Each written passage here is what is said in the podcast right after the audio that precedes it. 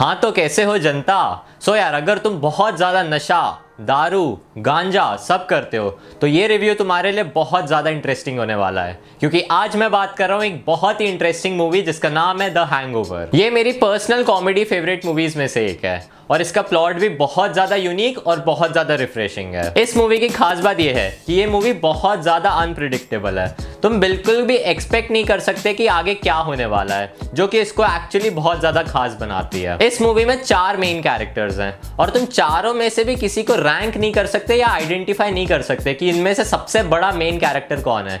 चारों का ही अपना एक बहुत यूनिक रोल है मूवी में। और मेरा पर्सनल फेवरेट कैरेक्टर तो एलन था मूवी में। उसका कॉमेडी स्टाइल सबसे ज़्यादा यूनिक और सबसे ज़्यादा मज़ेदार था। स्टोरी भी एक्चुअली एलन की वजह से ही बनती है, क्योंकि उसकी वजह से ही सबको याद नहीं रहता है कि उन्होंने आखिर किया क्या रात भर? उनको हैंगओवर भी एलन की वजह से ही होता है। मैंने तो फिर से इस रिव्यू को बनाने के लिए इस मूवी को रिवॉच किया है। यार, ये बहुत अच्छी कॉमेडी मूवी अभी तक तुमने मिस क्यों कर दिया ये एक कंप्लीटली टेरिफिक कॉमेडी मास्टरपीस है। यार, इसको मिस कैसे कर दिया तुमने? इसकी जो सबसे बड़ी स्ट्रेंथ है, वो है इसकी स्क्रिप्ट इसको बहुत ही डिटेल तरीके से लिखा गया है। एज वेल एज जिस हिसाब से एक्टर्स ने अपने डायलॉग्स बोले इस मूवी में, वो भी बहुत ज़्यादा इस चीज़ को नेचुरल बनाती है। और वो जिस तरीके से भी चीज़ों को आगे बढ़ाते हैं वो बहुत ही ज़्यादा इंटरेस्टिंग होता है और तुम्हें समझ में आता है कि वो लोग खुद किस प्रॉब्लम में फंसे हुए हैं और जिस हिसाब से वो रिएक्ट करते हैं, वो देख के तुम्हें बहुत ज़्यादा मज़ा आएगा। लाइक like, वो बहुत ज़्यादा टेरेबल सिचुएशन में फंस जाते हैं मूवी के अंदर बट स्टिल अपने डायलॉग्स के थ्रू वो इस मूवी को बहुत ज़्यादा एंटरटेनिंग बना देते हैं। इसकी कास्टिंग तो यार बहुत ज़्यादा अच्छी है।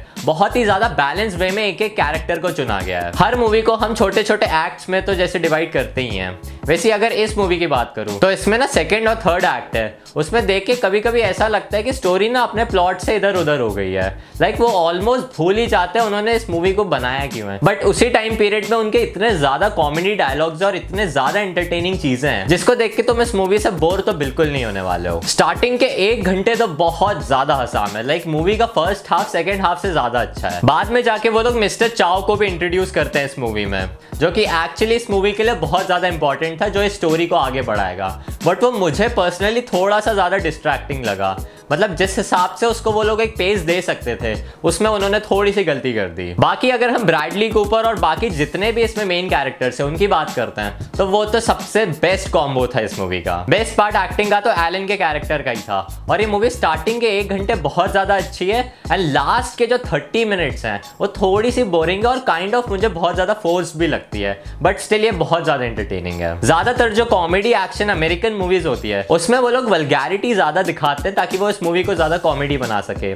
बट इसमें उन्होंने ह्यूमन ट्रेजिडीज को भी शो किया है और उसको एक कॉमेडी वे में प्लॉट किया है तो वो बहुत ज़्यादा अच्छा है। इसके अगर जॉनर की बात करते हैं तो ये काइंड ऑफ़ बैचलर पार्टी इस मूवी से रिलेटेड है, क्योंकि इसमें भी वो लोग एक बैचलर पार्टी ही करते हैं। तो तुम सोच सकते हो कि कितना ज़्यादा नशा होता होगा, कितना ज़्यादा गांजा, कितना ज़्यादा दारू पीते होंगे, वो लोग इस मूवी में सब है। सिंपलेस्ट जो रीजन है इस मूवी के सक्सेस होने का, वो है इस मूवी की ओरिजिनलिटी और इसकी वलगैरिटी लाइक like इनके कैरेक्टर्स में उन्होंने वलगैरिटी एज वेल एज उनके कैरेक्टर डिस्क्रिप्शन दोनों को इतने अच्छे तरीके से बैलेंस किया है, जिसको देख के तुम प्योर एकदम शॉर्ट शॉर्ट इस मूवी के दीवाने हो जाओगे। तुम इस मूवी के कैरेक्टर्स के मिसफॉर्च्यून को बहुत ज़्यादा पसंद करोगे क्योंकि एट द सेम टाइम तुम इस कैरेक्टर को भी लाइक करते हो और तुम उससे बहुत ज़्यादा एम्पथाइज करते हो। और उनके साथ जो भी वियर्ड चीज़ें हो रही है तुम उनको उस टाइम क्रिटिसाइज भी करोगे और एट द सेम टाइम तुम उन पे बहुत ज़्यादा हंसोगे भी। हेंस का अगर हम कैरेक्टर देखें तो वो एक बहुत ज़्यादा गुफ बॉल कैरेक्टर था काइंड ऑफ़ एक साइड किक सा कैरेक्टर बट स्टिल उसका भी बहुत ज़्यादा इंपॉर्टेंट पार्ट था मूवी में। लाइक like, वो अगर बंदा नहीं होता मूवी में तो ऑलमोस्ट इस मूवी का क्रेज खत्म ही हो जाता। फिर बात अगर हम करें ब्रैडली कूपर की तो उसने अपना रोल बहुत ज़्यादा फैशनेबल किया है। और उसके लुक्स की वजह से ही वो ऑलमोस्ट पूरी मूवी में चलता है। जैसे कि वो एक बहुत ज़्यादा हैंडसम सा बंदा है बट स्टिल उसके खुद बहुत ज़्यादा इनसिक्योरिटीज रहती है। और उसका एक परफेक्ट कॉम्बो इस मूवी को बहुत ज़्यादा फनी बनाता है। ये एक बहुत ज़्यादा इफ़ेक्टिव चीज़ थी और ये अपने कैरेक्टर्स के साथ मिलकर एक बहुत ज़्यादा ग्रेट केमिस्ट्री भी शो करता है, जिसको ओवरऑल इन्होंने बहुत अच्छे से प्ले किया है। और अगर बेस्ट चीज़ की बात करनी ही है अगर इस मूवी में तो हम बात करेंगे एलन के बारे में। एलन का कैरेक्टर एक बहुत ज़्यादा फनीस और बहुत ज़्यादा चाइल्डिश भी था। काइंड kind ऑफ़ of तुम कह सकते हो कि एक बच्चा ही है। एक छोटा सा बच्चा है एक छोटे से बच्चे का दिमाग है। एंड उसकी एक बहुत ज़्यादा बड़ी दाढ़ी है। बस। उसका सेम यही कैरेक्टर रिजेंबल होता है। जो कि एक्चुअली स्टोरी की वाट लगा देता है और तुम्हें बहुत ज़्यादा हँसी आएगी। हैंगओवर 2009 की अब तक की सबसे बेस्ट कल्ट क्लासिक मूवीज़ में से एक है। और इसका प्लस पॉइंट तो यही है कि इस मूवी के आगे के भी दो पार्ट और हैं, जिसको ये मूवी बहुत ज़्यादा अच्छे तरीके से कनेक्ट करती है। तो फिर यार, वो मूवीज़ भी मिस तो बिल्कुल नहीं करनी चाहिए। एंड मैं जल्दी ही उन मूवीज़ पे भी वीडियोस बनाने वाला हूँ। सो so यार, अगर तुम्हें वीडियो पसंद आता है सो so फटाफट इस वीडियो को लाइक कर दो। और इस चैनल को तो सब्सक्राइब करना भूल नहीं मत। और ना उस बेल आइकन को भी दबा दो, ताकि तुम मेरे वीडियोस को कभी मिस ना करो। I see you guys in the next video